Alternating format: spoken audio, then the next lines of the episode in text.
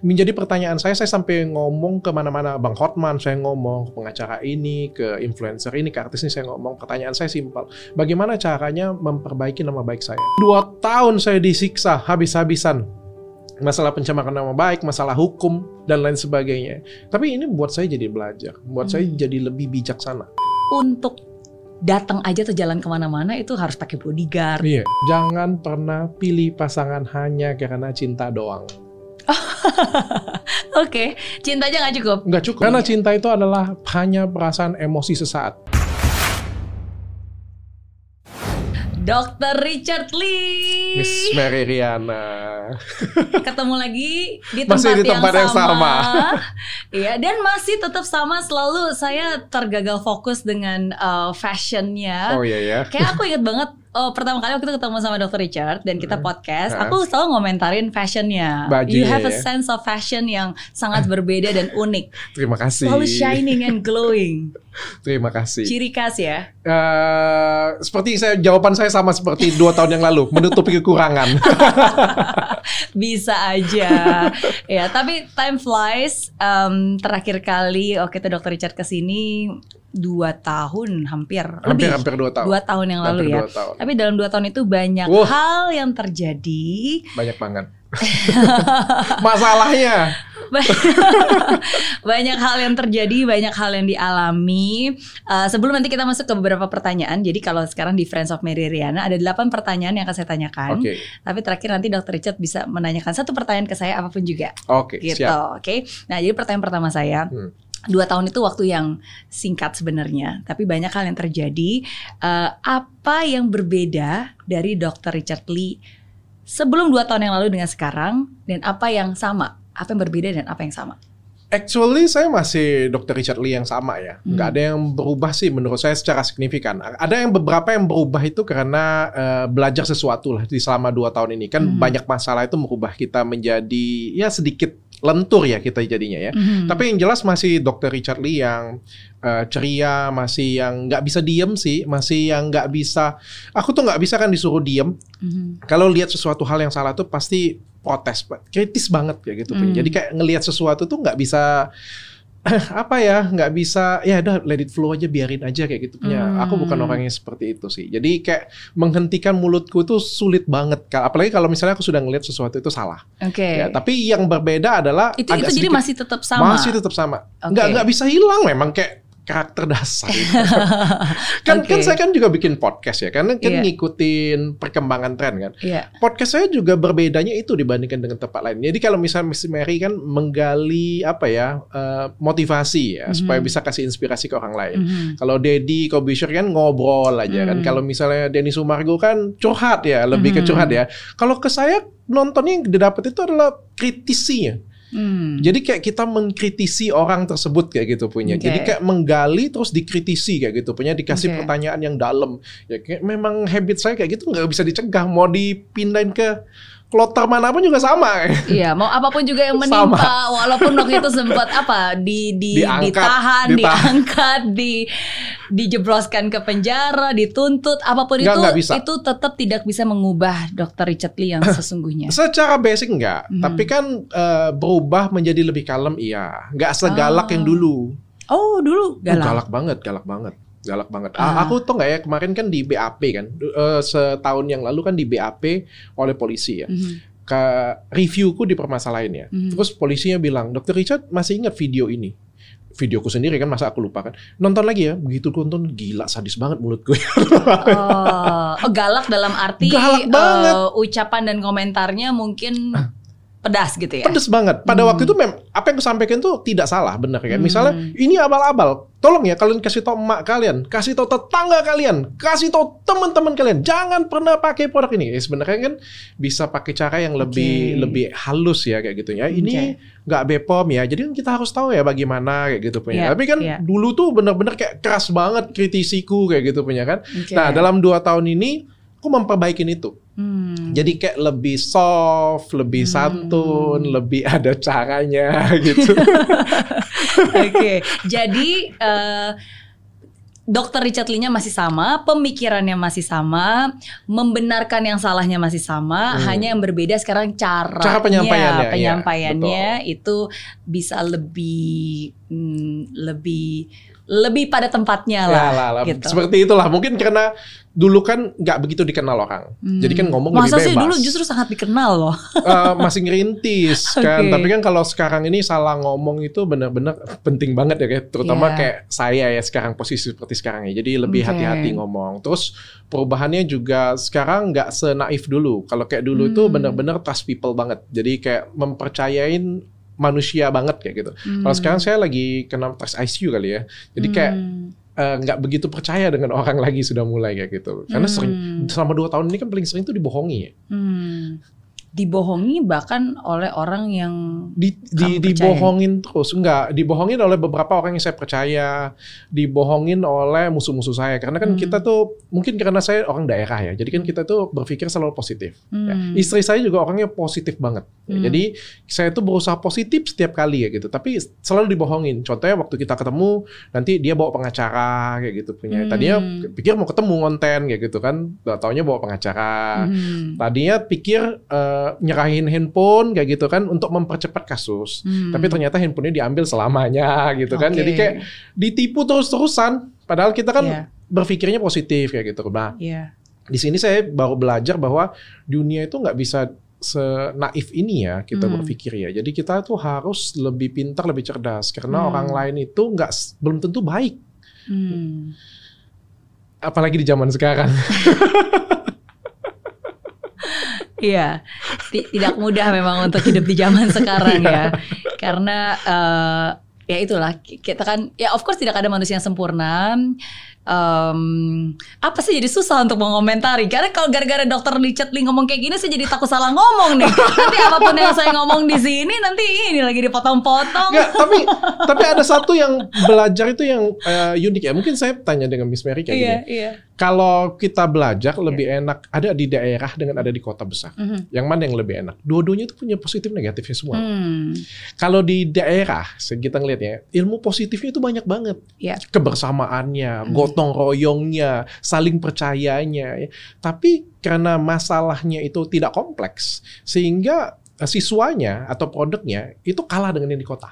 hmm. Yang di kota ini lebih kompleks. Iya. Contohnya penipuannya tinggi, perampokannya tinggi, kan jadi lebih berhati-hati dong jadinya kan. Iya. Akhirnya manusianya jadi lebih bagus.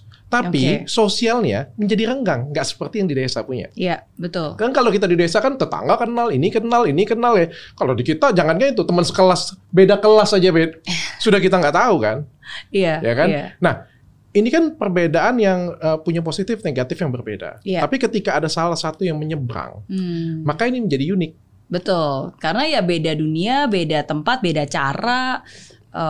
T- tapi saya setuju sih, seperti kayak Dokter Richard bilang kan, maksudnya sometimes walaupun saya juga termasuk orang yang positive thinking ya, dalam arti eh, lebih tepatnya optimis sebenarnya. Optimis itu bukan hanya mengharapkan yang terbaik, tapi bisa melihat yang baik apa pun keadaannya. Tapi saya juga selalu bilang bahwa positive thinking itu bukan berarti selamanya di hidup kita kita harus positive thinking terus. Sometimes kita juga harus em, realistis dalam arti berprasangka mengantisipasi rintangan. Jadi kalau ini ibarat analogi yang selalu di- dibilang gitu kan, kalau misalnya kita lagi jalan terus tiba-tiba di jalan depan kita ada gang gelap, kita lagi malam-malam perempuan sendirian, terus di ujung kita ngeliat ada orang lagi pegang parang di gang itu, ya masa sih kita berpikir wah tenang aja, aman, Di- dijagain aman. nih, dijagain. Orang jaga pa- pengamparan tuh jagain kita. Iya. Ya enggak kan? Kita kalau ada alternatif lain yang jalan yang lebih terang, lebih rame, lebih banyak orang, ya kita harus bisa memilih hal itu gitu. Oke. Jadi Dan itu saya, dua, dua, dua tahun itu saya belajar itu. hmm, Banyak banget belajar tentang itu sebenarnya. Oke, kebijaksanaan untuk bisa em, memilih eh, cara berpikir kita dan sudut pandang kita terhadap orang-orang ya. Oke, oke, wow, amazing ya. Cuma saya salut dengan Dr. Richard. Apa Ber- berarti salutnya? sekarang masih tinggal di Palembang atau udah balik ke Jakarta? Anak istri saya masih di Palembang, jadi saya harus pulang. Oh, jadi ini bolak-balik dong? Bolak-balik, selalu bolak-balik karena kan eh, job banyak di sini, Caka TV juga di sini, Hmm. collab-collab juga di Jakarta. Jadi banyak Jakarta tapi tetap balik ke Palembang. Hmm, oke. Karena sebenarnya kalau disuruh pilih ya, enak tinggal di Palembang atau enak di Jakarta? Oh, enak di Palembang. Oh ya, kenapa? Eh di daerah itu lebih ada keluarga. Di Jakarta Hmm. itu kita nggak punya life loh sebenarnya. Hmm. Pergi pagi, pulang malam. Kita itu hampir ketemu dengan anak kita itu benar-benar kita bisa hitung. Hmm. Dan ketemu dengan anak kita itu juga nggak berkualitas seperti di eh, Palembang ya. Hmm. Kalau di Palembang percayalah jam 5 sore itu pasti ada di rumah dan pasti makan dengan istri dengan anak-anak. Hmm. Sabtu Minggu tuh pasti ketemu dengan mereka, pasti nonton, pasti main, pasti bisa olahraga, pasti bisa futsal. Di Oke. Jakarta, wah itu sulit banget. Pulang jam 11 aja sudah syukur. karena mungkin apa very fast pace ya karena mungkin em, semuanya bergerak begitu cepat jadi tuntutan menjadi sebuah tuntutan untuk terus bekerja bekerja bekerja Nah iya itu. Jadi kalau ditanya suka di mana ya kalau mau cari duit memang harus di Jakarta. Hmm. Tapi kalau pengen menikmatin hidup sebenarnya lebih enak di daerah sih. Hmm. Lebih nyaman, lebih enak, lebih enjoy. Oke, berarti kalau ada yang bilang ibu kota lebih kejam daripada ibu tiri, setuju. Iya, iya. Macetnya juga kejam. Oke, tapi thank you loh. Berarti ini khusus datang dari Palembang untuk hadir di sini untuk sharing. Kebetulan ada beberapa podcast yang memang digabungin jadi satu. Oh, thank you, thank you so much. Sama-sama. Thank you. Uh, kita masih di Januari 2023, masih baru tahun baru, suasana baru. Um, tahun 2022 baru saja lewat. Uh, apa yang paling diingat dari tahun 2022? Sepanjang tahun 2022 itu hal yang berat ya, karena eh, kan 2021 akhir Desember itu kan saya ditahan Hmm. satu kali 24 jam, itu dimasukin penjara benar-benar. Hmm. Saya harus syukurin juga bahwa saya pernah melihat fas, masuk fase benar-benar melihat. Hmm. Jadi saya dimasukin ke penjara satu kali 24 jam di tempat yang benar-benar sempit, kecil, jelek, kumuh, Hmm. dan Itu terjelek. berarti dari kejadian yang waktu itu kan sempat kayak di, Diangkat? diangkat, digiring, Enggak, enggak. Kalau dipaksa itu. waktu diangkat itu dibebasin. Oke. Eh, satu kali 24 jam itu tinggalnya di sofa, sofa penyidik lah kayak gitu. Mhm. Dikeluarin. Mhm. Habis itu keluar, mereka ngecek-ngecek ngecek lagi. Desember saya dipanggil lagi dan itu langsung ditahan, dimasukin penjara beneran. Hmm. Penjara beneran. Ini nggak main-main penjaranya bener. Nah, Oke. setelah itu penangguhan penahanan, habis penangguhan penahanan, nah di situ tuh ngurus masalah hukumnya. Hmm. Jadi kita memberikan perlawanan hukum lah di situ. Nah, Hmm. sepanjang memberikan perlawanan hukum itu itu yang deg-degan karena kita itu menganggap bahwa ini nggak bisa naik secara kita bedah secara kasus ini Hmm. ini nggak mungkin bisa naik kasus ini tapi selalu bisa naik Hmm. selalu bisa naik setiap kali kita bilang oh ini buntu nih kamu nggak akan bisa lagi ini masuk nih naik Hmm. lalu kita uh, coba ya oke kita memberikan uh, solusi nih. Harusnya nggak bisa lagi nih. Naik lagi.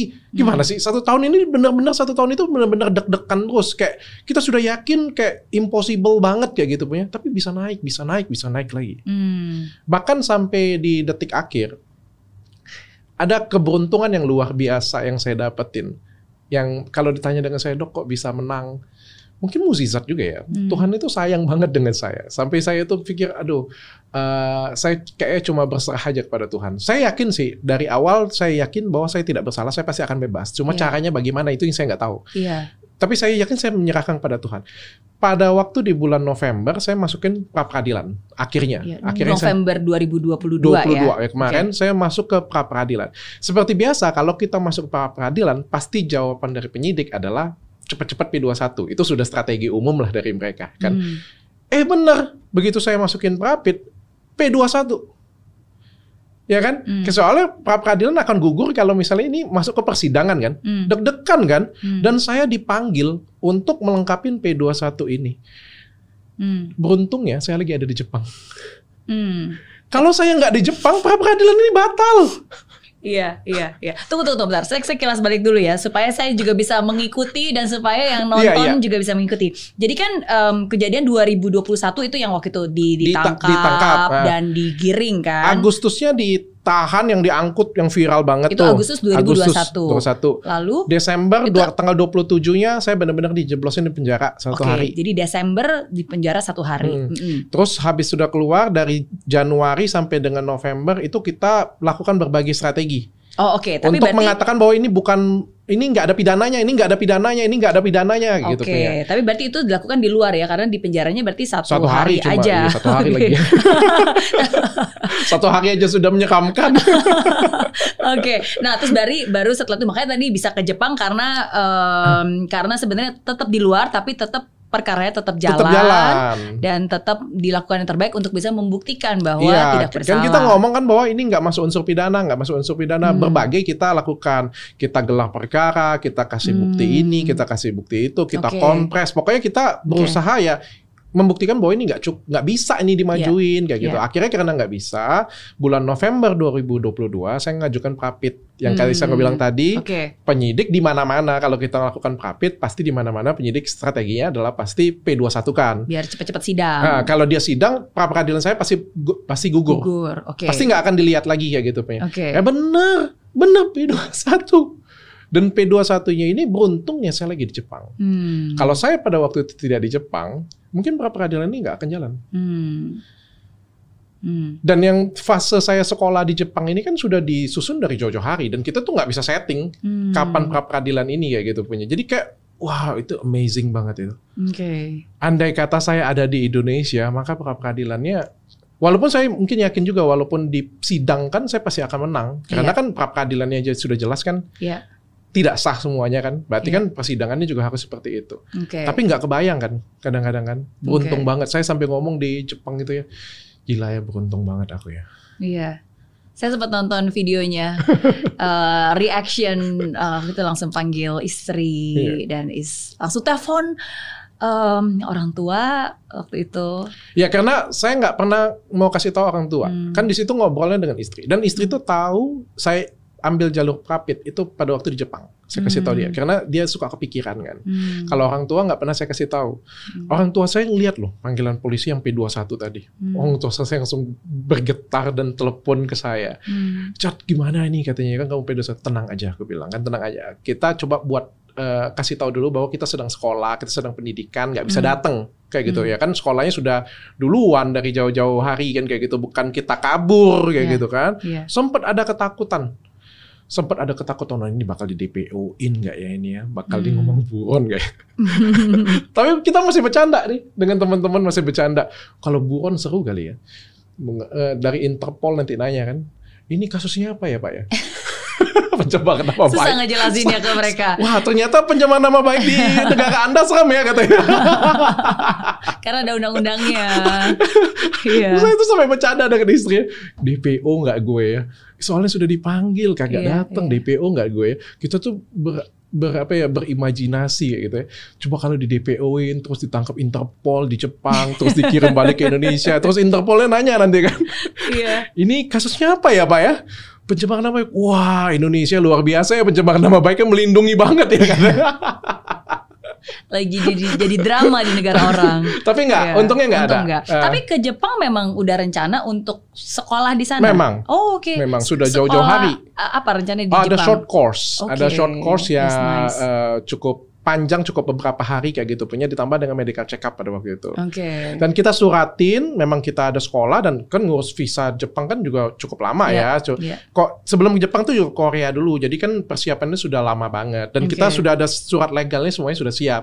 Kita Oke. kirim, oh ternyata penyidiknya mengerti, syukurlah Iya, iya. nggak jadi DPO.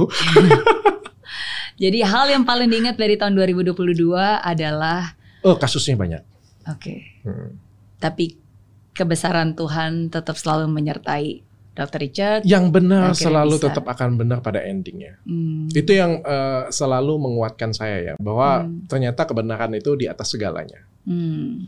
Tapi di sini juga saya belajar bahwa ternyata tuh gampang banget eh, di dunia zaman sekarang ya menjadi berat tugas orang untuk mengedukasi atau memberikan warta yang baik. Hmm. Ya contoh kalau misalnya ada seseorang yang eh, mulia, ya dulu kan mungkin lebih banyak orang yang mulia ya, Hmm. datang memberikan warta firman Tuhan dan Hmm. lain sebagainya kayak gitu punya ya. eh, penolakannya nggak seperti sekarang. Kalau sekarang tuh paling gampang. Kalau misalnya ada orang seperti itu lagi lahir di dunia seperti sekarang, gampang kasusin aja. Image-nya maka akan jadi berkasus. Oh. Wow. Ya kan? Kalau misalnya ada seorang edukator ngasih sesuatu yang bagus kayak gitu punya, oh mafianya gampang aja dari mafianya. Buat aja dia kasus, laporin semua Oke. orang banyak-banyak dilaporin. Setelah dilaporin banyak-banyak, Anda punya image berkasus. Hmm. Nama Anda tidak akan mulia lagi seperti dahulu kala. Wow. Wow. Gak pernah kepikiran ya. Ya, tapi, memang lebih berat kan sekarang. Tapi betul Ya. sih, mungkin salah satu caranya ya adalah dengan mendiskredit orangnya yang menyuarakannya Mm, sehingga orang tidak percaya lagi sama apa pun yang diucapkan oleh orang tersebut. Hmm, Oke, Em, dan itu dirasakan oleh Banget, Richard Lee. berasa banget saya. Hmm. Berasa banget. Kayak gimana ya kita ngomongnya? Saya tuh sampai pengen teriak-teriak di beberapa fase. Tapi saya eh, senang bahwa saya masih bisa berpikir terbuka, masih berpikir logis ya selagi menyelesaikan masalah ini. Mungkin Hmm. kalau misalnya bukan saya, pasti stres berat dan berat banget ya. Hmm. Saya aja yang eh, masih logik berpikir, masih bisa ngikutin semua kasusnya dan masih bantu susun strateginya. Saya aja stres apalagi kalau orang lain. Makanya saya nggak pernah sharing ke keluarga saya. Hmm. Mereka pasti nggak akan kuat. Hmm, Tapi gimana cara Dokter Richard Lee? Em, kan tadi Hmm. walaupun memang sudah bebas dan dinyatakan benar dan menang di pra peradilan, em, tapi kan tetap aja nama baik sudah tercemar. Eh, orang yang mungkin nggak tahu, ya kayak tadi kayak Dokter Richard Lee bilang kan bahwa oh orang udah wah pernah ada kasus nih, berarti em, apa ya? Me, ya itu mencemarkan tercoreng nama yang sudah dibangun tercoreng kan. Eh, gimana caranya? Apakah itu berdampak banget dan gimana cara antisipasinya? Kalau berdampak banget itu positif negatif ya. Hmm. Tapi kan dari kasus ini juga kan orang melihat satu whole packet. Ada Hmm. orang yang cerdas juga ngelihat whole packetnya jadi oh iya kebenaran di atas segalanya apa yang dikatakan juga jadinya Hmm. benar ya gitu. Hmm. Tapi kalau di satu sisi terluka rugi pasti iya. Dari material iya, imaterial iya. Namanya jadi rusak, yes pasti. Menjadi pertanyaan saya, saya sampai ngomong ke mana-mana, Bang Hotman saya ngomong, ke pengacara ini, ke influencer ini, ke artis ini saya ngomong. Pertanyaan saya simpel, bagaimana caranya memperbaiki nama baik saya? Hmm. Menurut Miss Mary bagaimana? Gak ada. Hmm. You mau minta polisi ngomong, minta maaf ya kami ya? Nggak mungkin. Hmm. You mau minta Presiden Jokowi ngomong, nggak mungkin. Hmm. It's impossible. Bahkan sampai sekarang kasus saya sudah SP3. Hmm. Tapi adakah konferensi pers? Adakah permintaan maaf dari artisnya? Nggak ada. Hmm. Impossible. Ya caranya ya berarti dengan terus berbuat kebaikan sehingga orang akan lupa dengan yang dulu dan mungkin lebih ingat dengan apa yang sekarang. Caranya adalah terus move on. Hmm. Eh, kita ya pertama ya tetap harus dikasih tahu dong dari Iya. kita yang ngasih tahu kalau mereka nggak mau kasih tahu ya kita harus Iya. kasih tahu kan kasus ini endingnya seperti ini dan Iya. konsisten pada akhirnya kan dilihat adalah konsistensi Ya. orang boleh bilang oh dokter Richard orangnya bermasalah orangnya suka cari ribut atau apa. Wah banyak masalah hukum. Tapi kan orang akan melihat konsistensinya. Lima tahun ke depan wah ini memang dokter dari dulu sampai sekarang ngasih edukasi terus. Hmm. bukan ngasih masalah terus. Iya. ya kan? Atau bermasalahnya mungkin masalahnya karena edukasi terus misalnya kayak gitu punya kan? Ya kan? Orang akan lihat konsistensi pada pada ujungnya tapi tetap akan rugi. Ya. Tapi itu pilihan sih menurut saya mau Hmm. kayak gimana lagi jalan hidup saya mungkin sudah seperti ini Tapi em, betul pilihan dan eh, nggak semua orang terpilih untuk bisa melalui jalan itu. Dan ketika hidup memilih Dr. Richard Lee dan keluarga untuk berjalan di jalan itu dan sampai hari ini saya percaya em, hanya akan menjadi lebih baik lagi dan lebih baik lagi dan Amin. pembelajaran buat ke depannya sih. Amin. Itu yang saya yakini. amin Amin, amin, amin. Doakan yang terbaik buat Dr. Richard Lee Amin. dan juga keluarga. Amin. Em, berarti kalau saya bilang masa sulit, eh, apa masa paling sulit? Apakah itu masa-masa itu paling tuh sulit? masa paling sulitnya Hmm. kalau eh, dalam hidup saya itu ada dua kali masa sulit ya ada ada selalu banyak masa sulit sih Hmm. menurut saya setiap hidup kita Wow, berbicara tentang masa sulit, bahkan alam, lampu sampai mati, karena ada yang kepencet. Iya. Tapi Kalau menarik loh ini. Tiba-tiba masa sulit langsung gelap ya, zup gitu kan. tapi kalau kita ngomong masa sulit ya, Mhm. saya ngelihat semua orang kan lahir dari masa sulit pasti ya. Iya. Orang hebat, orang besar kan lahir pada dari masalah-masalahnya ya. Jadi saya bersyukur.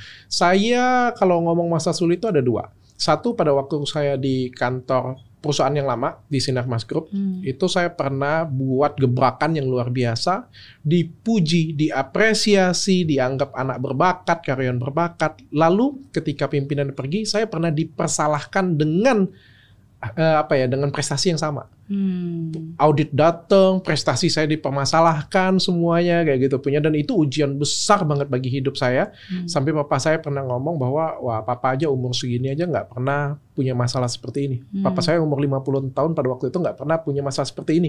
Kamu umur 32 tahun tapi Hmm. punya masalah seperti ini kamu luar biasa katanya kan. Hmm. Diajarkan cara ngelewatinnya, diajarkan ikhlas akhirnya saya lewat. Yang kedua permasalahan hukum ini dua Hmm. tahun. Kalau ini mah masih singkat cuma bulan. Iya. Tapi ini dua tahun saya disiksa habis-habisan. Masalah pencemaran nama baik, masalah hukum, dan lain sebagainya. Tapi ini buat saya jadi belajar. Buat saya Hmm. jadi lebih bijaksana. Ya, jadi setelah selesai, mungkin Tuhan memberikan titipan ilmu kepada saya untuk mungkin saya ke depan akan jadi orang yang lebih hebat. Iya. Saya percaya itu. Mungkin saya percaya Tuhan akan jadikan saya seorang yang lebih besar dari sekarang. Amin. Maka saya dikasih masalah besar ini supaya saya belajar. setuju. You jangan ngulangin nih kesalahan-kesalahan seperti ini nih. You jangan terlalu naif nih. You jangan barbar banget nih kayak gitu Hmm. punya. Soalnya you orang yang akan besar nanti ke depan. Hmm. Sehingga kau mungkin sedikit lebih santun, dikit Hmm. lebih ini kayak gitu punya kan. Jadi saya percaya ya saya belajar dan saya lulus dari Ya. sekolah saya. Iya. Iya.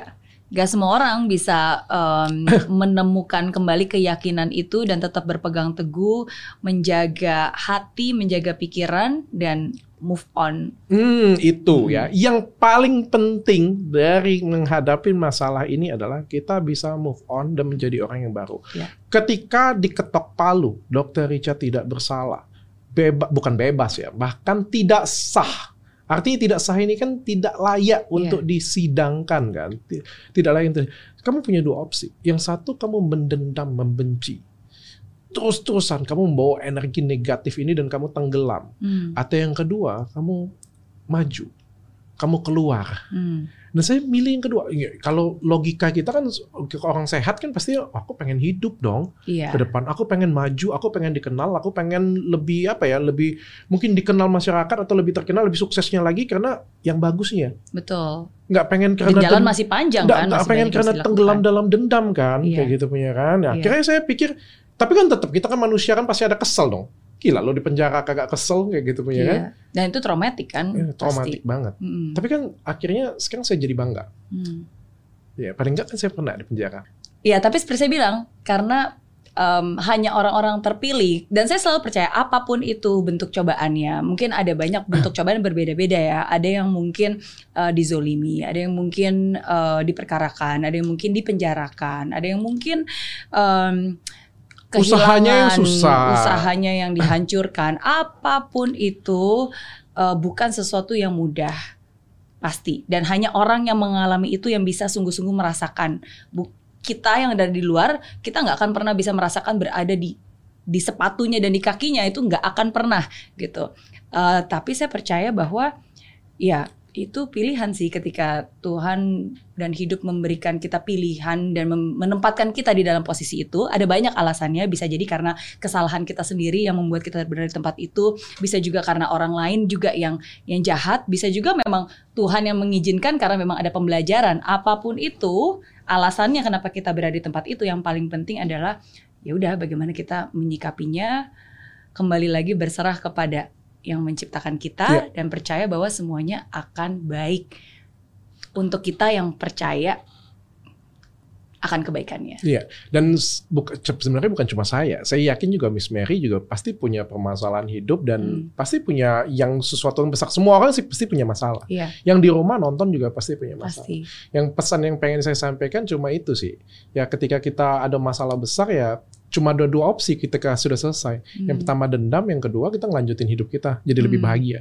Hmm. Dan secara logika sehat saya, saya pengen melanjutkan hidup saya dan lebih bahagia itu Iya. aja sih. Gimana caranya tetap menjaga iman dan keyakinan bahwa semuanya akan baik-baik. Berada di, di beberapa orang yang positif ya. Hmm. Itu yang pasti akan menguatkan kita. Jadi eh, lingkungan itu sangat penting. Hmm. Ketika permasalahan seperti ini selesai, di samping kamu, oh, wah kalau aku cat aku hajar, kalau aku aku nggak bisa terima, Ah. kalau aku kayak gini punya, wah gila kelewatan dia kayak gini punya. Kan kita jadi emosi ya. Iya. Tapi iya. kalau di samping kita, orang di sekitar kita, wah kamu luar biasa sudah pencapaian kamu sudah cukup, sudah luar biasa yang kayak gini punya, udah deh jangan nggak usah dibahas Iya. lagi.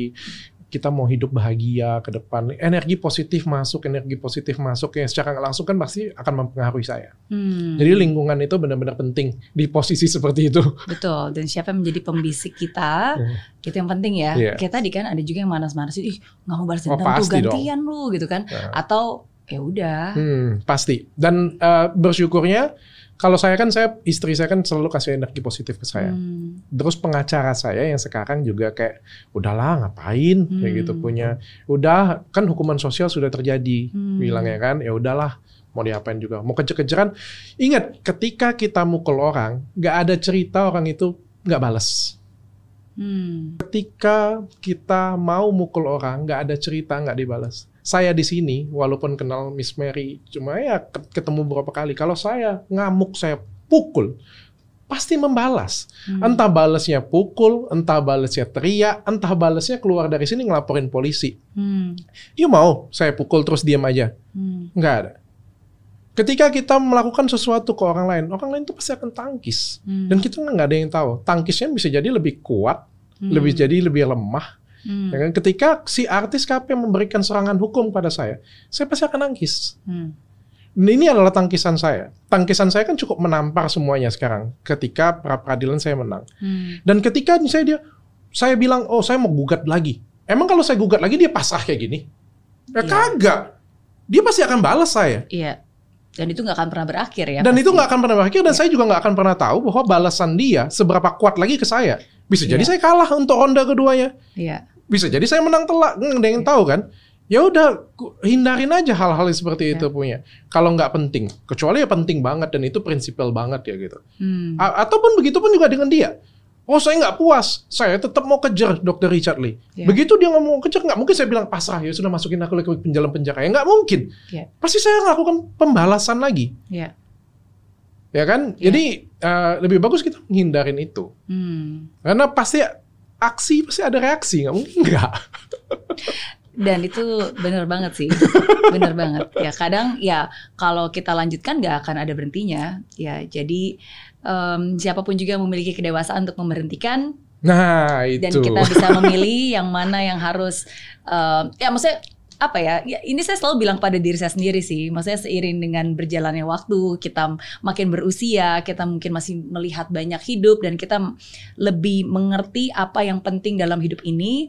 Yang mana yang harus diperjuangkan yang mana yang harus di eh, apa ya diperjuangkan mati-matian dan yang mana yang harus ya udah nggak apa-apa direlakan Ini kan aja kedewasaan Hmm. diri. Hmm, Andai kata dia menang juga dapatnya apa sih? hmm, hmm, Tetap dihujat orang loh. hmm. Dari awal kan sampai sekarang dia dihujat orang. Andai kata dia menang saya masuk penjara pun, tetap kan image-nya kan nggak baik kayak gitu. Hmm. Pak. Andai kata saya menang, saya masukin dia penjara pun juga nggak baik juga. Apa Iya. sih yang mau cari? Tujuan saya kan mau kasih edukasi masyarakat, bukan mau Iya. menjarain orang. Iya. Ngapain kayak gitu punya? Kita lihat eh, ide besarnya aja, maunya ngapain. Hmm. Kalau maunya dakwah ya kita kasih dakwah aja. Ya. Kalau mau kasih edukasi kasih edukasi aja. Kecuali pengen nyelakain orang. Iya. Setuju. Oke, pertanyaan saya berikutnya nih. Um, karena saya yakin di dalam kehidupan Dr. Richard banyak banget hal-hal yang ajaib, hal-hal yang mungkin kelihatannya itu spiritual ya. Spiritual itu bukan hanya tentang agama ya, tapi sesuatu yang memang di luar kemampuan kita sebagai manusia. Uh, apa hal yang paling spiritual yang pernah Dr. Richard uh, alami dalam hidup? Semua dalam hidup saya menurut saya adalah mukjizat ya. Mhm. Jadi eh, apalagi saya sekarang merasa saya itu sangat bahagia banget karena Mhm. hidup saya itu komplit banget. Hmm. Saya punya orang tua yang masih sehat. Hmm. Walafiat, saya punya istri, saya punya istri yang cantik, yang baik hati, saya Yang punya sabar. yang sabar banget dengan saya, suami seperti saya, yang uh, bimbing bantu bimbing saya juga. Saya punya anak-anak yang sehat juga, yang Iya. baik, yang apa yang lincah ya. Saya ngerasa hidup saya itu penuh dengan mukjizat. Hmm. Saya eh, nggak berhenti mengucap syukur, tapi yang paling penting itu adalah bukan bukan setiap hari itu kalau kita ngomong tuh mukjizat sih. Bernapas aja setiap hari itu adalah mukjizat bagi saya. Iya. Bisa ngasih sesuatu ke orang lain itu juga mukjizat bagi saya. Ketika saya eh, dikasuskan seperti ini, setiap detiknya itu mukjizat. Hmm. Ada-ada aja. Mukjizat saya ke Jepang lah, Hmm. mukjizat saya dikatakan pahlawan wanita Indonesia lah, Iya. mukjizat banyak banget mukjizat dalam hidup kita kayak gitu punya kan. Yang penting adalah kita berserah aja. Kalau saya sih saya berserah, saya selalu doa saya dari SD sampai sekarang itu template-nya sama. Tuhan jadikan saya berkat untuk orang lain. Hmm. Kasih saya melalui saya. Hmm. Hmm. Saya serahkan semuanya kepadamu. Kalau memang itu terjadi menurut kehendakmu, pasti ada sesuatu. Hmm. Saya siap jalaninnya. Hmm. Kalau engkau menunjuk saya lompat dari jurang ini, maka saya akan lompat. Hmm. Pasti ada sesuatu yang pengen engkau berikan kepada saya. Ya. Obedient, ketaatan untuk bisa mengikuti dan eh, mengikhlaskan apa pun juga yang Tuhan atau hidup Ikhlas Berikan. bersyukur. Ya, ya. Oke, Em, menarik ya karena kalau kita berbicara tentang kayak tadi uh, spiritual hal-hal yang mukjizat, hal yang ajaib, em, karena kalau nggak ada campur tangan Tuhan mungkin nggak akan mungkin bisa berada di titik ini, ya kan? Seperti yang kayak tadi Dr. Richard juga bilang. Saya masih ingat terakhir kali waktu pas lagi kita ngobrol di sini, eh, Dr. Richard sempat bilang waktu itu bahkan untuk datang aja atau jalan ke mana-mana itu harus pakai bodyguard. Iya, masih ada sih bodyguard saya. Oh gitu. Ini lagi jangan-jangan.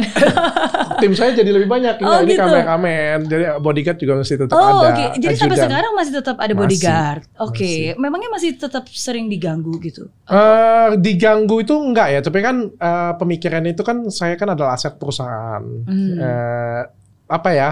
eh, seorang tuh menyadarkan saya bahwa eh, dulu saya tuh walaupun punya banyak duit, saya tuh tinggal di hotel bintang 3. Hmm. Saya itu naik-naik Innova. Hmm. Karena papa saya itu ngajarin saya selalu hidup sederhana. Iya. Selalu ke mana-mana itu yang ngurus sendirian, ngurus tiket sendirian. Terus ketemu dengan seorang yang mengatakan bahwa ngapain sih dia panggil saya ko kan, ko ngapain sama sama-sama orang sukses juga, orang punya duit juga. Dia tahu saya ada duit kan. Hmm.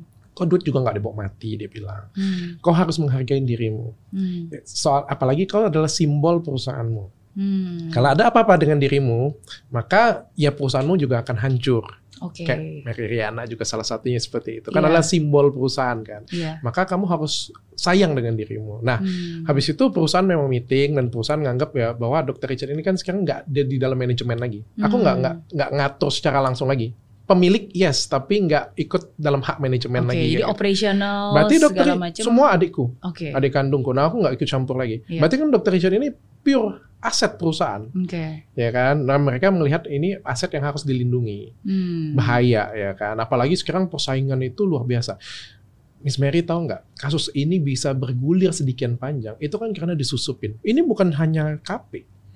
Di tengah-tengah disusupin pengacara. Di tengah-tengah disusupin krem abal-abal. Di tengah-tengah ada klinik saingan juga masuk. Hmm. Yang paling enak jatuhin Disusupin tuh orang lain. maksudnya mereka menunggangi kasus ini gitu ya. Yang Bukan- paling enak untuk ngancurin orang lain itu adalah nunggangin. Contohnya Hmm. kayak gini, saya benci dengan Miss Mary. Kayak gitu punya.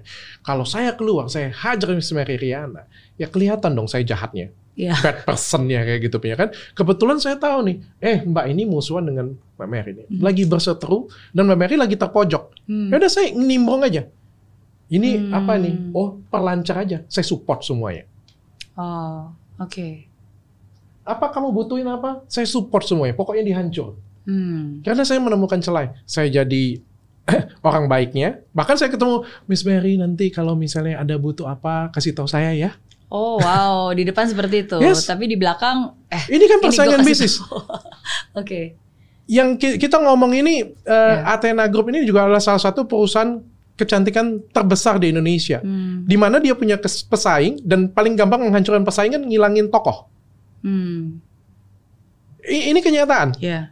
Dan ini kenyataan. Understand. Ya paling gampang kan. Jadi dan itu ada percakapan dan saya pegang percakapan itu sambil ngomong. Saya pengennya Dr. Richard Lee masuk penjara. Yang ngomong itu pesaing bisnis saya. Sama-sama seorang dokter, sama-sama punya klinik. Hmm. Nggak ada urusannya dengan kasus. Dan itu teman. Maksudnya kenal. Maksudnya Dokter Temen. Richard kenal personally Kenal. orangnya. Oke. Kenal temen. Dan Hmm. kalau saya nggak dengar voice note-nya, saya nggak percaya. Hmm. Dan dia nimbongnya tuh gampang, support aja. You butuh apa? Kami support. Ahli, support.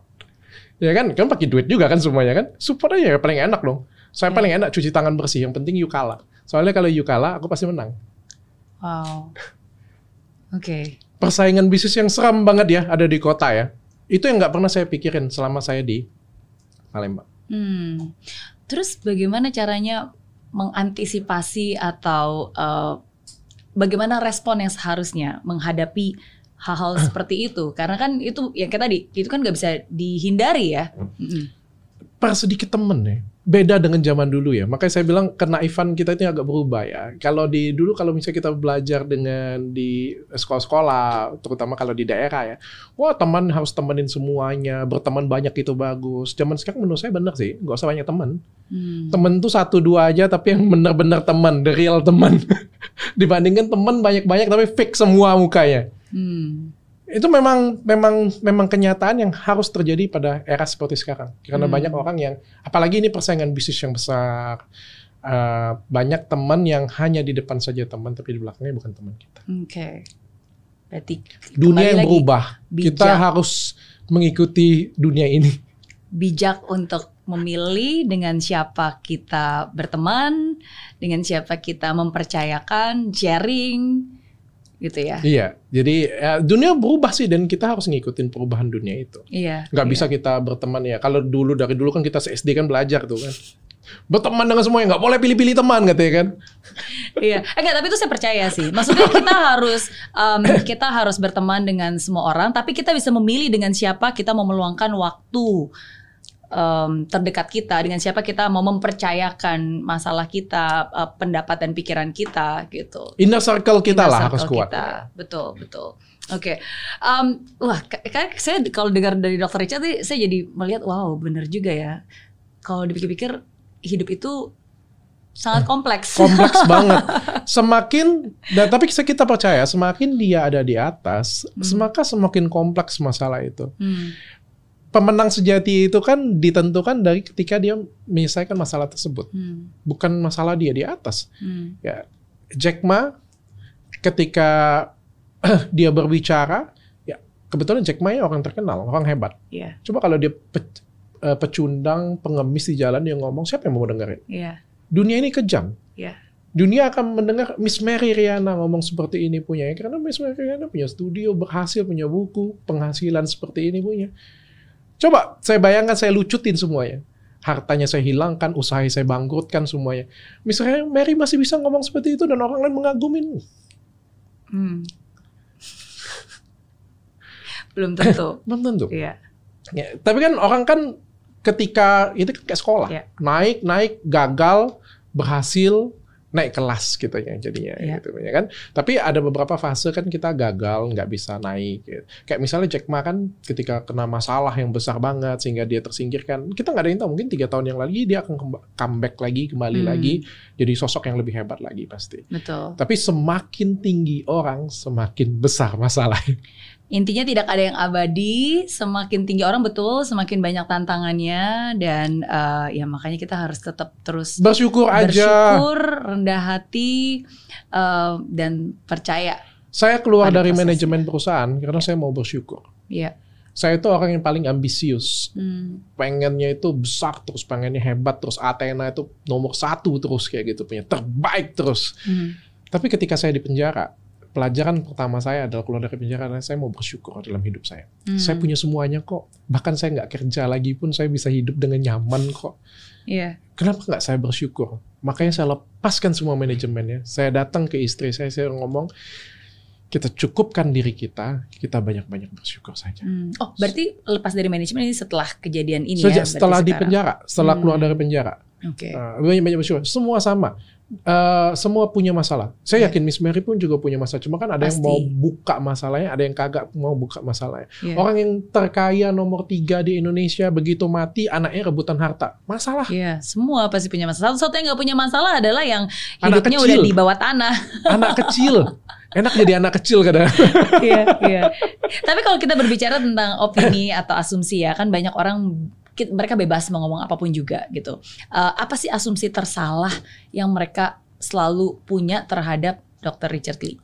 eh apa ya? eh, kalau mungkin kalau orang lihat saya ini jagonya edukasi, sebenarnya eh, ada saya sebenarnya nggak jago-jago banget edukasi. Hmm. Eh, orang kan lihatnya oh jago edukasi, pinter ke edukasi kayak gitu. Enggak. Sebenarnya talent talenta utama saya itu ada di manajemen. Oh, oke. Itu yang nggak pernah orang eh, tahu ya. Tapi sekarang justru talentanya di situ jadi malah nggak menggunakan talentanya dong keluar Oh, dari arah. manajemen. Saya memberikan arah kepada perusahaan. Terus kan saya pegang konten kreator. Sehingga kan strategi-strategi saya dari di konten kreator, Hmm. bukan di perusahaan Bukan lagi. di perusahaan. Oke. Tapi strate- eh, tapi kekuatan saya terbesar itu adalah mengenali orang, ngebimbing orang, manajemen. Hmm. Itu base saya. Makanya S1 S1 saya dokter, S2 saya sebenarnya manajemen. Hmm. S3 saya juga sebenarnya manajemen juga. Wah, PS3. Iya kan PhD saya juga PSD, manajemen. oke. Eh, saya juga Wow. PhD-nya manajemen. Bukan bukan Salut. estetik loh. Salut. Secinta itu saya dengan manajemen. Dan Oke. saya tuh seneng kalau kayak eh, kamu suruh saya praktek ya 50 pasien sehari walaupun kita senang dapat duit kan Hmm. kayak gitu ya kan. Tapi saya lebih senang ada di meja meeting. Hmm. Kayak lebih hidup aja kayak gitu. mendirect, strategik, Iya. dan mengeksekusi, peren- membuat perencanaan dan mengeksekusi dan Iya. melihat rencana itu berjalan gitu. ya. Tapi yang paling jelek di saya adalah eksekusinya justru. Orang yang punya banyak strategi biasanya eksekusinya itu paling jelek. Ya kan karena datang tuh strateginya kan. Oke. Strategi terus strategi terus. Oh, Tapi kan kalau kita kenal dengan diri kita, kita banyak strategi, eksekusi jelek ya. Gaji Oke. orang untuk eksekusi dong. Hmm. Kebanyakan ide lu kagak eksekusi juga percuma kayak gitu Hmm. ya kan. Jadi kan kalau ketemu dengan saya pasti uh, brilliant idea keluar, keluar lagi, keluar lagi, keluar lagi. Oh, Orang yang eksekusi. Hmm. Saya kok nggak bisa eksekusinya. Hmm. Kalau saya eksekusi biasanya tengah jalan stop pasti. Karena terdistract. Iya. Tiba-tiba muncul ide Wah, baru ada lagi, baru ya lagi. kan? Project baru lagi nih. Iya, ide baru. besar ini besar. You're a creator berarti sebenarnya. Lebih banyak ide-ide baru, inovasi ya, ide itu baru. yang orang nggak Baru. banyak tahu. Hmm. Ya, Oke. Kalau misalnya pas ada ngobrol misalnya kayak gitu ya di manajemen atau misalnya ada forum-forum apa ya eh, ada forum-forum motivator ya gitu punya kan saya datang ke oh selir eh ternyata dokter Richard tuh bi- bisa kayak Hmm. gini punya mengerti ya seperti ini punya ya itu orang nggak tahu. Oke. Pertanyaan berikutnya keenam nih. Oke, kalau pengen punya superpower, seorang dokter Richard Lee pengen punya superpower apa dan kenapa? Oh saya nggak perlu mikir lama kalau itu. Hmm. Eh, kalau punya superpower pasti saya pilihnya bisa baca masa depan. Bisa Baca masa baca depan. masa depan. Kenapa? Karena prinsipnya orang sukses. Ya cuma Miss Mary mungkin keluarin 10 tips sukses, yang sebelah sana keluarin 7 tips sukses. Kalau saya cuma satu tips sukses, bisa baca masa depan.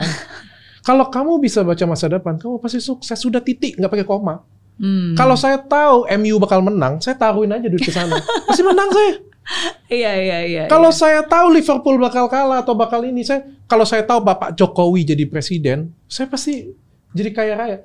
Kalau saya tahu ke depan teknologinya bagaimana, saya kalau saya tahu Netflix itu bakal seperti ini dari awal waktu kecil saya sumbang masukin saham saya ke sana. Hmm. Ya kan? Hmm. Kita mau bikin usaha kan harus bisa baca masa depan kan. Iya, Orang yang cerdas dalam berusaha kan harus bisa lihat future. forward thinking ya, Iya. melihat ke depan. Kalau jadi permasalahan kan sekarang kita kan memperkirakan masa depan. Hmm. ya kan? Siapa yang paling precise menebak masa depan itu apa, Hmm. maka dia yang paling sukses. Hmm. Miss Mary bertanya, mengumpulkan pertanyaan kan berusaha membaca future ke depan. Eh kira-kira ini bakal ditonton orang nih, bakal bagus bakal ini. Hmm. Kalau Miss Mary bisa nyontek, wow yang viral ke depan kayak gini pertanyaannya ubah ubah ubah ubah. enak kan? Oke. Oh paling enak kalau misalnya bisa masa masa depan. Siapa pun juga kalah pasti. Oke, karena dia bisa lebih tahu ya apa yang terjadi dan mempersiapkannya dari nah, sekarang. iya, oke Oke, gitu. oke. Interesting. Ya tapi pada intinya adalah jadi kita tuh harus pinter-pinter Hmm. bisa ngelihat meramalkan masa depan itu. Hmm. Dan semua orang tuh punya potensi itu sebenarnya. Hmm. Karena kadang-kadang kan masa depan itu juga ada patternnya ya. Walaupun apa yang terjadi di masa lalu itu tidak 100% menentukan masa depan. Tapi kan sebenarnya uh, everything in life itu leaves a pattern, leaves a clue. Dan dengan kita ke belakang dan melihat ya dari pembelajaran ini kan kita bisa lebih mempersiapkan lagi. Hmm. Walaupun kita nggak bisa, ya benar sih memang nggak ada satu orang pun yang bisa 100% memprediksikan masa depan akan seperti apa. Tapi, ya, yang paling percis itulah yang paling sukses. Contohnya Hmm. orang yang paling kaya di dunia kan mobil listrik, Hmm, ya kan? Dia kan bisa ngeliat future iya, bahwa ke depan mobil listrik yang akan berjaya. iya. Ya, pada waktu dulu komputer misalnya kan, kita ngomongnya future. Kalau kita ngomong sekarang mall dunia maya, future. Iya, Kalau kita ngomongin Gojek, future kita ngomongin. iya, Dia lebih futuristik daripada kita, dia lebih berpikir maju daripada kita. iya. Maka dia akan jadi orang sukses. Hmm. Oke, tapi eh, berarti itu ya super powernya ya. Bisa melihat masa depan, at least saham apa yang lagi naik, beli aja semua di situ dulu. Iya, apa pun deh. Apa pun itu. Apa pun yang ya yang kan? paling simpel adalah nomor togel. Oke. Kalau tahu akan nomornya keluar yang ini kan pasti pilihnya nomor itu. Sudah simpel kan, kaya kan pasti kan. Interesting, interesting. Thank you, thank you untuk jawabannya. Uh, pertanyaan ketujuh. Oke, Uh, pilihan tersulit yang pernah dibuat dalam hidup. Pilihan tersulit yang pernah saya buat dalam hidup. eh, sekarang semuanya agak sulit. Oh, Hmm. kenapa? Eh, sejak sejak ada kasus ini saya jadi banyak ragu-ragu sebenarnya. Nggak Hmm. seperti saya yang dulu. Kalau kalau saya dulu kayak apa ya memutuskan itu cepet banget.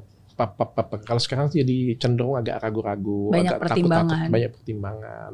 Oke. Tapi yang tersulit adalah sebenarnya apa ya pada waktu kemarin pilih pengacara. Oh, Oke. Mau lepas maca- pengacara yang lama ke pengacara yang baru itu sulit tuh. Hmm. Atau soalnya antara hidup dan mati. Hmm. Itu pergantian pengacaranya pas lagi di masa-masa mana nih? Yang pas eh, pas di penjara. Oh, pas lagi di penjara. Eh, pas di Oh, di penjara. saat Eh. itu justru langsung Karena ganti. kan eh, pemikirannya kalau misalnya kita ganti pengacara, kita umumkan langsung kan kita nambahin musuh satu. Musuh sudah satu nih, kuat nih. Kita putuskan dia di sini, maka nambah lagi satu musuh. Oke. Tapi kalau misalnya kita tidak putuskan, maka ini terjerumus jadi lebih dalam. Oke. Jadinya kita nimbang-nimbang dan waktu, pada waktu kita ganti siapa yang kita harus ganti sehingga karena musuhnya nambah satu lagi nih. Hmm. Siapa Dan yang bisa? memang benar nambah satu. Ya, memang satu. Oh, maksudnya pengacara yang Iya. diputuskan Kan itu. kura-kura ninja kan. Oh, oke. Musuhnya Sorry, saya Bang nggak nggak terlalu. Oke, gitu. Oke. Oke, oke. Jadi itu berat nih.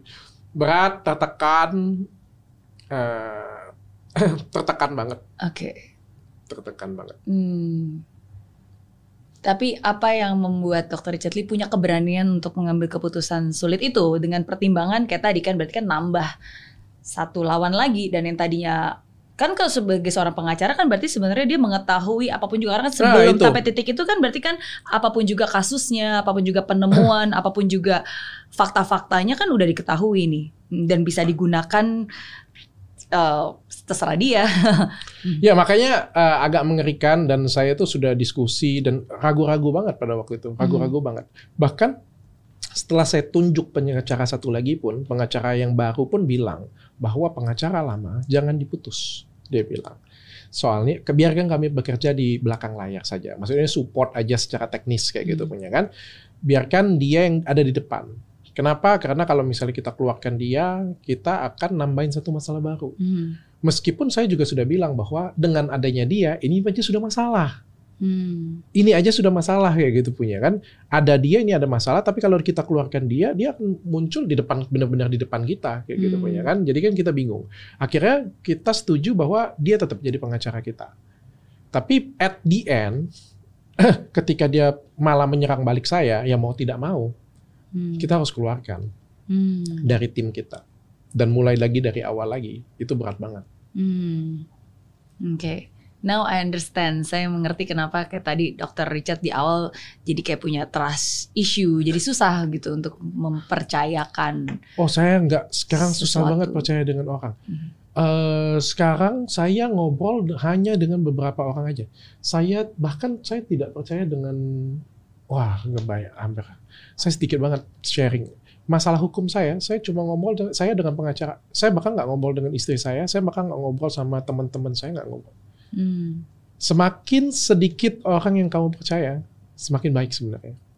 Percaya ini percaya bukan percaya kemampuan ya. Kalau percaya kemampuan saya dengan karyawan percaya semuanya. Hmm. Tapi mempercayakan rahasia kita, mempercayakan strategi kita semakin sedikit itu semakin baik. Hmm.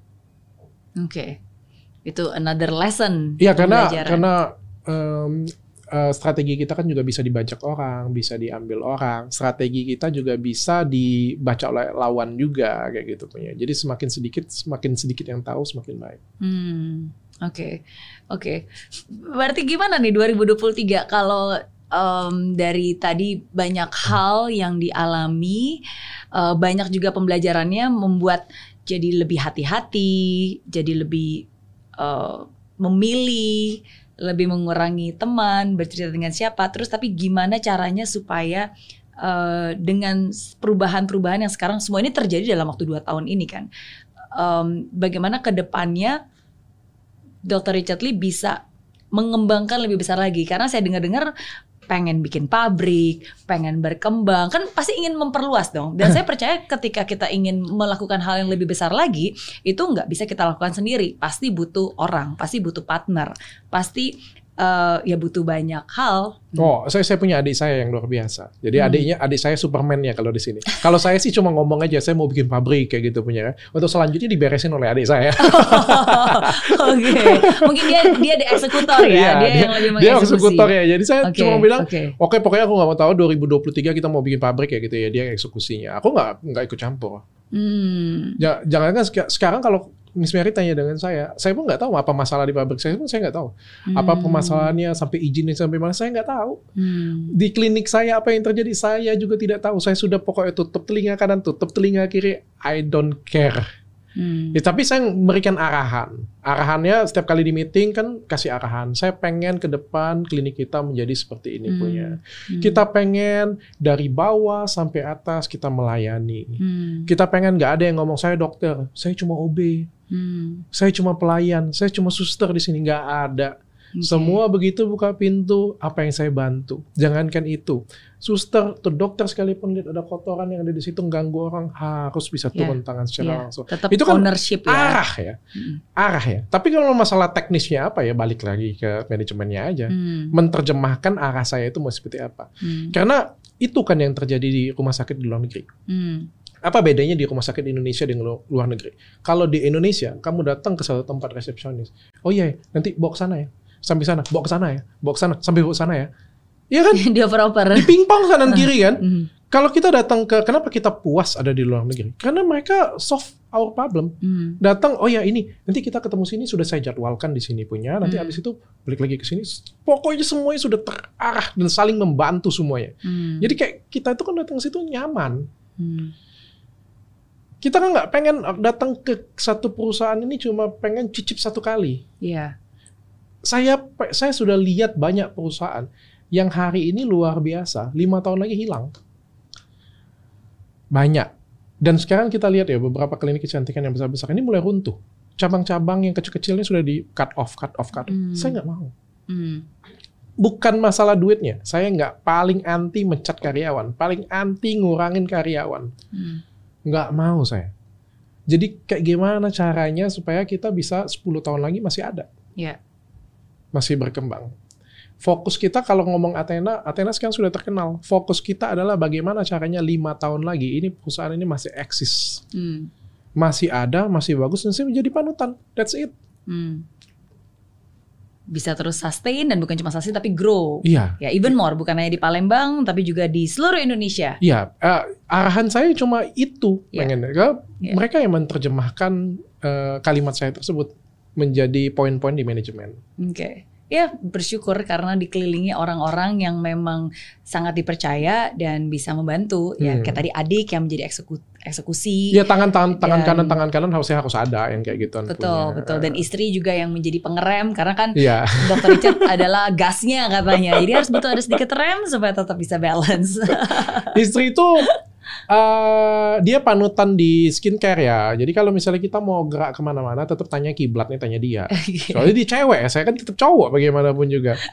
Dia yang bisa tahu ke depan tuh kayaknya ini yang bakal hits, bisa kayak gini yang bakal. Dia juga ngomong enak ya bedanya kalau di Singapura kayak gini ya. Dia bilang kan, oh iya iya iya iya itu memang bedanya dan kita implementasikan kayak gitu. Tapi kan Hmm. istri saya nggak jago manajemen, nggak jago bungkusnya ke karyawan. Hmm. Karena dia bukan orang yang punya public speaking sebaik saya kan. Oke. Jadi dia ngasih tahu saya, saya yang menerjemahkan dengan manajemennya. Saling melengkapi lah, Iya. saling melengkapi satu sama lain. Oke, pertanyaan terakhir buat Dr. Siap. Richard. Uh, dari begitu banyak hal yang hidup sudah berikan uh, ke dalam kehidupan Dr. Richard, apa pelajaran terbaik sampai hari ini? Ah, eh, pelajaran terbaik dalam hidup saya adalah jangan salah pilih pasangan hidup. Hmm. Karena pasangan hidup menentukan kesuksesanmu. Hmm. Setuju. Iya, karena Miss Mary juga merasakan yang sama. Itu saya setuju banget. Itu saya setuju banget. Karena support system banget. kita kan adalah orang terdekat kita. Ya. Dan orang terdekat kita itu adalah pasangan kita sendiri. Ya. Bayangin kalau misalnya kayak gimana kalau kita membenahi orang lain, gimana kalau kita membenahi perusahaan, kalau misalnya keluarga kita sendiri aja nggak bisa kita Hmm. benahi. Hmm. Selalu ada konflik, selalu ada keributan, Hmm. tidak saling, tidak sehat, tidak saling mendukung. Tapi kalau Hmm. misalnya dalam eh, pasangan saling mendukung, saling saling memberikan value ya, jadinya kita jadinya ba- baik, Hmm. jadi manusia yang lebih baik lah pokoknya. Hmm. Dan segala sesuatunya itu akan belajar dengan alaminya nanti. Iya, Ah, itu saya sangat setuju sih. Saya sangat setuju karena saya selalu percaya juga bahwa eh, di hidup ini kan kayak orang tua itu kan sesuatu yang memang Tuhan sudah kasih ke kita. Kita nggak bisa milih. Eh, anak itu juga or- Tuhan kasih ke kita. Kita nggak bisa milih gitu kan anak. Tapi pasangan hidup itu satu-satunya yang di Kita dalam keluarga pilih. kita kita sendiri yang menentukan dan memilih Hmm. dengan siapa kita mau bersama Hmm. Sehidup semati gitu. Dan eh, tipsnya jangan pernah pilih pasangan hanya karena cinta doang. Oke, cinta aja nggak cukup. Nggak cukup. Jadi gimana dong cara pilihannya? Rasional. Oke. Kalau ditanya dengan istri saya, dengan Reni ya, Iya. saya sejak awal ketemu dengan dia, saya nggak mencintai dia. Saya nggak nggak langsung crush on, naksir atau apa. Saya pernah ngejar dia dulu, tapi sih dia cuekin, saya pindah ke cewek lain kayak gitu. Oh iya. Dan pada waktu saya pacaran dengan dia, kami ngobrol berdua ya.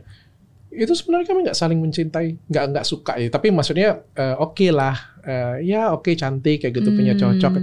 Tapi setelah saya kenal dia, masya Allah dalam hati saya, puji Tuhan banget saya dikasih orang seperti ini punya. Kayak hidup saya itu semuanya meledak-meledak, semuanya gas ketemu dengan dia yang Wow. nge-slow saya. Dan dia itu bisa melengkapin saya ketika saya bilang, "E, kita mau makan apa? Biasanya kalau cewek kan, oh mau makan ini, makan ini, makan ini. Ya dia menyerahkan kepada saya. Dia tahu banget cara melengkapin saya. Bukan Hmm. artinya, belum tentu kalau misalnya dia dengan pasangan orang lain akan seperti itu. Hmm. Tapi kayak dengan saya, oh kayak ngeklop aja kayak gitu ngeklop. punya. Dia ngelengkapi kekurangan saya, saya melengkapi kelebihannya dia. Kalau kita ngomong kekurangan dia, banyak banget. Hmm. Dia nggak ngerti manajemen. Dia kayak kalau kamu kasih usaha pasti bangkrut kalau dikasih ke dia. Oke. Di sisi lain kan saya melengkapi itu. Iya iya. Saya jago banget manajemen, saya pasti bisa buat perusahaan yang jadi besar Ya, ya, itulah kan. definisi saling melengkapi. Tapi saya kan. nakal.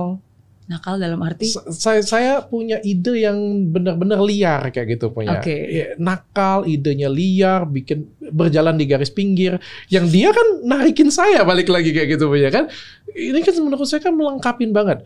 Istri saya itu manajemen keuangannya jelek banget loh. Hmm. Kan di mana-mana keluarga itu kan manajemen keuangan ada di istri ya. Iya. Ini Biasanya Menteri Keuangan. Iya. Hmm. Ini enggak. Karena apa? Karena kita tahu saling melengkapin satu sama lain. Hmm. Tapi kalau untuk urusan anak, saya memang lemah banget. Dialah jagonya kayak gitu. Hmm. Jadi ketika kita menemukan, karena ya eh, tapi jangan pulang nggak cinta-cinta banget, ya, gila, kelewatan banget. Maksudnya itu ada cinta, tapi eh, rasional itu juga Iya, penting. iya. Jadi bukan jatuh cinta yang serseran, tapi cinta itu dibangun ya dan terbangun dengan eh, berjalannya waktu saling mengenali. Justru akhirnya cinta itu terbangun dengan sendirinya. Karena cinta itu adalah hanya perasaan emosi sesaat. Hmm. Kita pernah ngerasakan jatuh cinta pada waktu SMA. Wow, cintanya luar biasa. Pertanyaannya, kalau ditanyain sekarang, apa rasanya? Nggak ada rasa. Hmm. Berarti kan itu emosional pada hanya pada saat itu saja dan emosi itu bisa hilang. Hmm. Dan kita bisa memilih cewek ya. Cewek ini sudah dibilang keluarnya yang nggak bagus, nggak sopan, kurang ngajar dengan orang tuanya, kayak gitu punya. Buat diri kita itu malah jadi lebih jelek. Hmm. Kalau kita ngikutin perasaan kita hanya karena cinta doang, akhirnya kita jadi manusia yang jelek. Hmm. Karena Justru. pasangan kita nggak bagus. Iya. Tapi makanya kan bibit-bibit bobot itu kan penting. Tapi kan kalau gitu doang, wah orang tuanya berpendidikan, ngajar paling nggak ngajarin anaknya seperti ini, anaknya tahu sopan santun, ini ini uh, masa penampilan oke, yang ini bisa dimaafkan, yang ini oke, kayak gitu punya kan dan melengkapi hidup kita. Cinta juga oke lah lumayan, kita pupuk sama-sama Hmm. Hmm. supaya kita punya pasangan berkualitas karena pasangan berkualitas akan menentukan masa depan kita. Sangat setuju. Sangat sangat sangat setuju. Kita sama-sama punya pasangan dan membangun saling melengkapi dan eh, ketemu pasangannya juga bukan pas lagi dia sukses kita sukses tapi sama-sama belum sukses dan sama-sama membangun dari awal lah. Dan itu is a blessing sih untuk bisa menemukan sosok itu. Eh, Jadinya rasional kan, Iya. Hmm, Iya. jangan jangan pakai cinta doang. Oke, terima kasih sudah menjawab 8 pertanyaan saya. Siap. Ya berarti sekarang gantian Dr. Richard boleh nanya satu pertanyaan apa pun juga. Apa ya? Eh, ntar akan saya jawab. Ntar ya saya pikir. Saya jadi deg-degan loh. Kan dari tadi Dr. Richard ini apa? Cara berpikirnya berbeda dari Oh ya? eh, biasanya. Oke, minum dulu, minum dulu. Oke. Mhm, mhm, saya mau tanya kayak gini aja. Miss Mary kan uh, motivator, mhm. ya. Uh, motivator yang apa ya membuat orang sukses ya Eh, amin. ngajarin amin. orang sukses ngajak orang sukses ya kan menurut Miss Mary kenapa sih orang Indonesia banyak yang nggak sukses Oke. 99% orang yang Miss Mary ajarin pasti nggak sukses kan dan sampai sekarang walaupun belajar walaupun dengerin dengan sama-sama oh iya bener banget sukses kayak gitu punya ya ketemu lima tahun lagi masih nggak sukses juga Hmm. apa masalahnya Oke, jadi pertama-tama ada beberapa hal yang mungkin saya harus benarkan dari kalimat statement itu ya. Um, jadi pertama-tama motivator itu ya memang julukan uh, sebuah title yang memang orang berikan. Dan kayak tadi 90% orang di Indonesia nggak sukses menurut saya sih itu tidak benar. Karena kecuali kalau kesuksesan itu ya setiap orang kan berbeda-beda ya Eh, iya iya definisinya bang. seperti kesuksesan apa. secara apa ya? Eh, Iya. finansial Tapi- atau ini ya? Tapi saya ngerti esensi dari pertanyaan Uh-uh. itu dan saya akan menjawab kalau menurut saya pada akhirnya yang bisa mengubah hidup seseorang itu bukanlah seorang motivator, bukanlah seorang Mary Riana, bukanlah siapa pun juga, tapi yang bisa mengubah hidup orang adalah diri, Diri orang sendiri. itu sendiri. Jadi saya hanya bisa menyampaikan apa yang saya tahu dan kalau yang saya sampaikan itu bermanfaat dan dia melakukan sesuatu dari apa yang disampaikan dan itu bisa mengubah hidupnya dia, itu bagus. Tapi kalau misalnya em, dia nggak percaya atau mungkin dia tidak melakukan apa pun juga, eh, ya ya is okay gitu maksudnya. Karena yang akan mengubah hidup seseorang itu bukan apa yang dia dengar, Oke. tapi apa yang dia lakukan dari apa yang dia dengar. So kenapa murid-murid Miss Mary Riana yang ngikutin orang Indonesia itu kebanyakan ya lima tahun kemudian masih jadi orang yang sama, masih gagal. Iya, eh, enggak juga sih, karena of course ini ya saya nggak pernah melakukan survei kepada semuanya, tapi saya bersyukur bahwa misalnya kayak sekarang saya udah berapa ya, udah hampir 10 tahun lebih gitu, dan saya bersyukur bahwa beberapa orang yang saya temuin kembali, ya mereka sudah menjadi lebih baik. Oke. Ada yang sebelumnya eh, sebelumnya mau beli buku aja susahnya setengah mati, tapi sekarang sudah jadi pengusaha dan jadi Oh. sudah jadi berkat bagi banyak orang Nice. ada seseorang yang saya tahu karena gagal berkali-kali ditolak dari sebuah em, apa eh, institusi karena dia mau sekolah di luar negeri tapi ditolak gagal berkali-kali nggak bisa tapi setelah bertahun-tahun kemudian saya ketemu lagi sekarang dia sudah menjadi content creator yang juga sangat bermanfaat Oke. dan membantu orang banyak Oke. ada seseorang yang saya tahu ketika pertama kali ketemu saya itu em, waktu itu dia punya keterbatasan nggak bisa berbicara sama sekali nggak bisa bicara jadi waktu itu pas lagi ketemu cuma bisa ngomongnya tuh lewat tulisan. Um, tapi terakhir kali saya ketemu dia dia sudah bisa berbicara dan juga jadi content creator punya channel sendiri. Oke. Uh, dan ada banyak orang-orang yang melakukan sesuatu untuk hidupnya. Dan saya bersyukur um, karena saya bisa melihat hal itu. Tentu saja saya nggak bisa bilang bahwa semua itu mereka berhasil karena saya karena seperti saya bilang saya nggak mengubah hidup mereka. Salah satu substansinya iya. Iya, betul. Tapi di sisi lain saya juga percaya bahwa ada juga orang yang mungkin dia datang dia dengar kayak podcast kali ini gitu kan. Kalau dia nggak merasa bermanfaat, ya dia tidak melakukan apa-apa dan itu nggak mengubah hidupnya gitu. Jadi at the end of the day, uh, kalau yang saya lakukan itu saya punya prinsip bahwa oh kalau gitu saya harus bisa mengubah hidup orang. Oh, Oke. Okay. Saya akan kecewa Oke. karena saya nggak punya kuasa untuk melakukan hal itu. Yang saya lakukan setiap hari adalah saya akan menggunakan semua hal yang Tuhan sudah izinkan ada di hidup saya seperti kayak tempat ini, platform ini, saya punya suara, saya punya bisnis, saya punya Instagram, saya punya YouTube channel. Ya saya menggunakan tempat-tempat itu untuk menyuarakan apa yang saya yakini, apa yang saya percayai dan semoga itu bisa membawa manfaat. Oke. Iya, Memberikan value pada orang lain ya. memberikan value pada orang lain Oke. gitu. Karena ini pertanyaan yang sama juga sih. Banyak orang yang bilang ehm, banyak orang yang datang ke Tony Robbins bayar puluhan ratusan juta. Tapi nggak banyak kok yang akhirnya bisa sukses kayak Mary Riana gitu kan. Ada juga yang gagal. Ya saya percaya ya bukan apa yang dia dengar dan lihat kan, tapi apa yang dia lakukan itu yang mengubah hidupnya. Gak Hmm. perlu ketemu motivator juga, nggak perlu ketemu sama orang-orang Ya, hebat ada juga. beberapa orang yang hebat nggak ketemu motivator tetap hebat juga dia. Betul, betul, betul. Saya setuju. Makanya saya selalu, makanya sebenarnya saya nggak pernah bilang bahwa eh, motivator kayak tadi itu kan sebenarnya sebuah julukan yang yang mungkin orang-orang berikan karena awalnya saya nggak pernah kepikiran mau jadi seorang motivator. Eh, saya ingin, ya saya hanya ingin berbagi aja, mensharingkan apa yang pernah saya lalui dalam hidup, ya dan semoga apa yang saya bagikan berkat yang Tuhan udah kasih ke saya ya bisa jadi berkat juga buat banyak orang. Oke. Ya mungkin orang bilangnya motivator, orang bilangnya coach, orang bilangnya teacher, ya itu kan definisi mereka. Ya bagi saya saya hanya menyuarakan membawa message, pengingat, uh, message of hope, message of love, uh, message of um, joy, ya itu sih. Oke, oke, siap. Miss Semoga bermanfaat. Ya, pasti Iya. Bermanfaat atau enggak kan balik lagi ke, ke orangnya sendiri sebenarnya. Betul, betul, betul.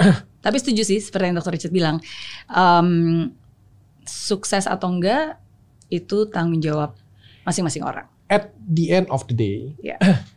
ketika kan banyak di luar sana itu pengen belajar dengan Miss Mary ya. Iya Oke. kan? Saya, saya saya juga dulu loh.